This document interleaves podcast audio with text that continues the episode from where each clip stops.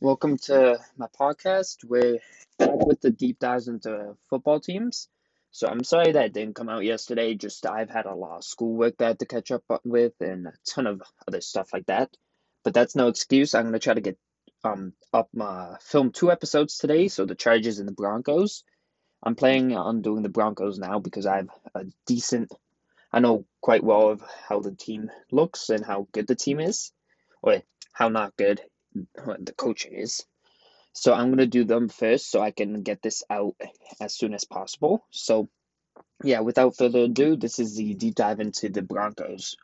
First of all, uh, front office. I, I feel like they can draft almost any position decently well except QB. I mean, they've not had a good QB since Peyton Manning. They've had nine starting QBs, not including the receiver, at starting QB since Peyton Manning retired. And I don't even know if Drew Lock's the uh, long term fix. I mean, they draft quite well at O line and other positions, but I don't know if John Elway and the whole front office is the best at drafting, so I will give him about a C.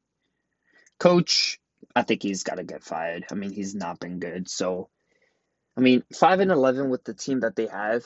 If it is really Drew Lock, which I don't think it's hundred percent him, then it's one thing. But when you have that many good receivers, and yes, with injury problems, but you got like two draft first, uh, early draft picks and receivers and KJ Hamler and Jay Jeudy, two solid running backs and Phillip Lindsay and um, Melvin Gordon, and a pretty good O line. You've got to be able to do something, but it's I think it's both to blame with QB and coach. So I'm gonna have to give the coach a D because I'm pretty sure as well the Broncos announced that they're parting ways with the coach. I'm not 100% sure on that.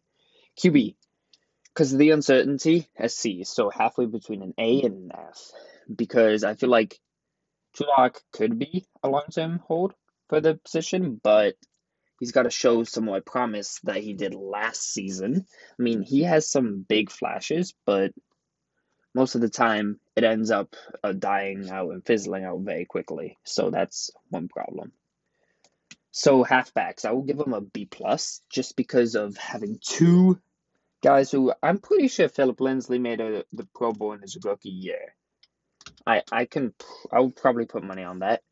And also having Melvin Gordon, they got two solid halfbacks and having Royce Freeman in there. So I mean they got three two solid halfbacks and one decent halfback. So that's pretty good. Receivers, B plus. Jay Jeudy shows flashes. I mean, uh, yesterday I think he had 92 yard touchdown or something. KJ Hamler's pretty good. The tight ends, Noah Fant and J- I think Jeff Heuerman's still there, are all pretty good. So I mean, everything seems to be in place on the receiver part. Sorry, I just got a call there. Um, so let's move on to O line. I will give O line about a B. So the big guy on the O line is definitely Garett Bolles. He had a horrible penalty problem since his rookie year, and now he's just pretty much stepped up and become a top three O lineman. And it's been paid like one. So him and the whole O line have been quite solid. So keep um, protecting one of the four QBs. I'm pretty sure they've had. I think they had Blake Bortles, Jeff Driskel, Drew Lock, and that receiver guy. So I mean, yeah, that's a pretty damn good job. So the D line, so defensive ends and D tackle, I'm not counting linebackers anymore. I'm counting linebackers as their own thing, is about probably a C. I mean, Dre'Mont Jones has been decent with six and a half sacks, but then it sort of goes down there with Demarcus Walker having four and a half, and then Shelby Harris having two and a half. I mean, the defensive line definitely does seem like it needs help and maybe drafting a pretty good new guy on the defensive line because I feel like if they get a good D lineman, they have Bradley Chubb and Von Miller. I mean, that's going to be a nice, nice O line, uh, D line.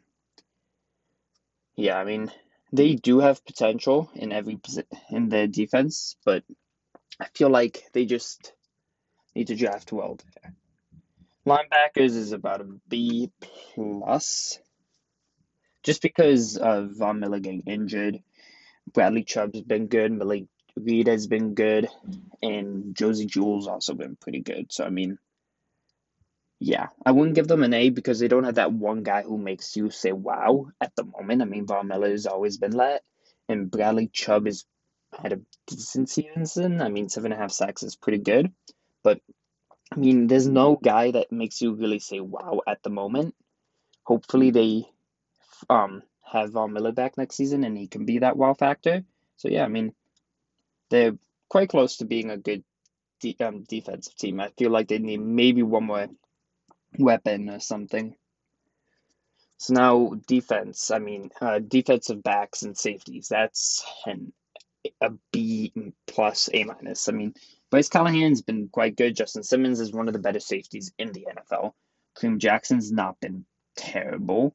Feel like they have two. They have good guys on the defense as defensive backs to build around.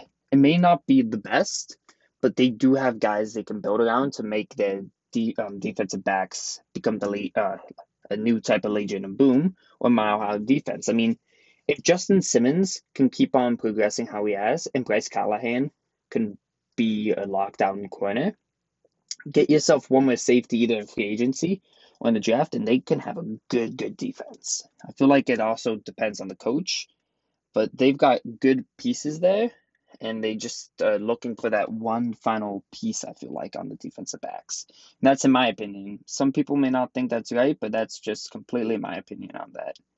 Just from what I've seen and what I've watched. Okay, special teams. Uh, like if we calculate it, Brandon McManus has had a field goal problem all season. 82.4% field goal com- um, like completions.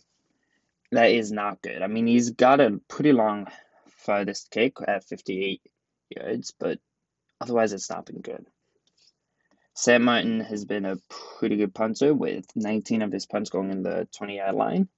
So, I mean, that's pretty good. And they're returning. They've had, looks like one punt return for a touchdown for 83 yards and pretty good kickoff return because I'm not really big in the kickoff return, so I had to look at the stats for that. So yeah, I mean, I'll give them about a B. Just figure out the kicker situation. So yeah.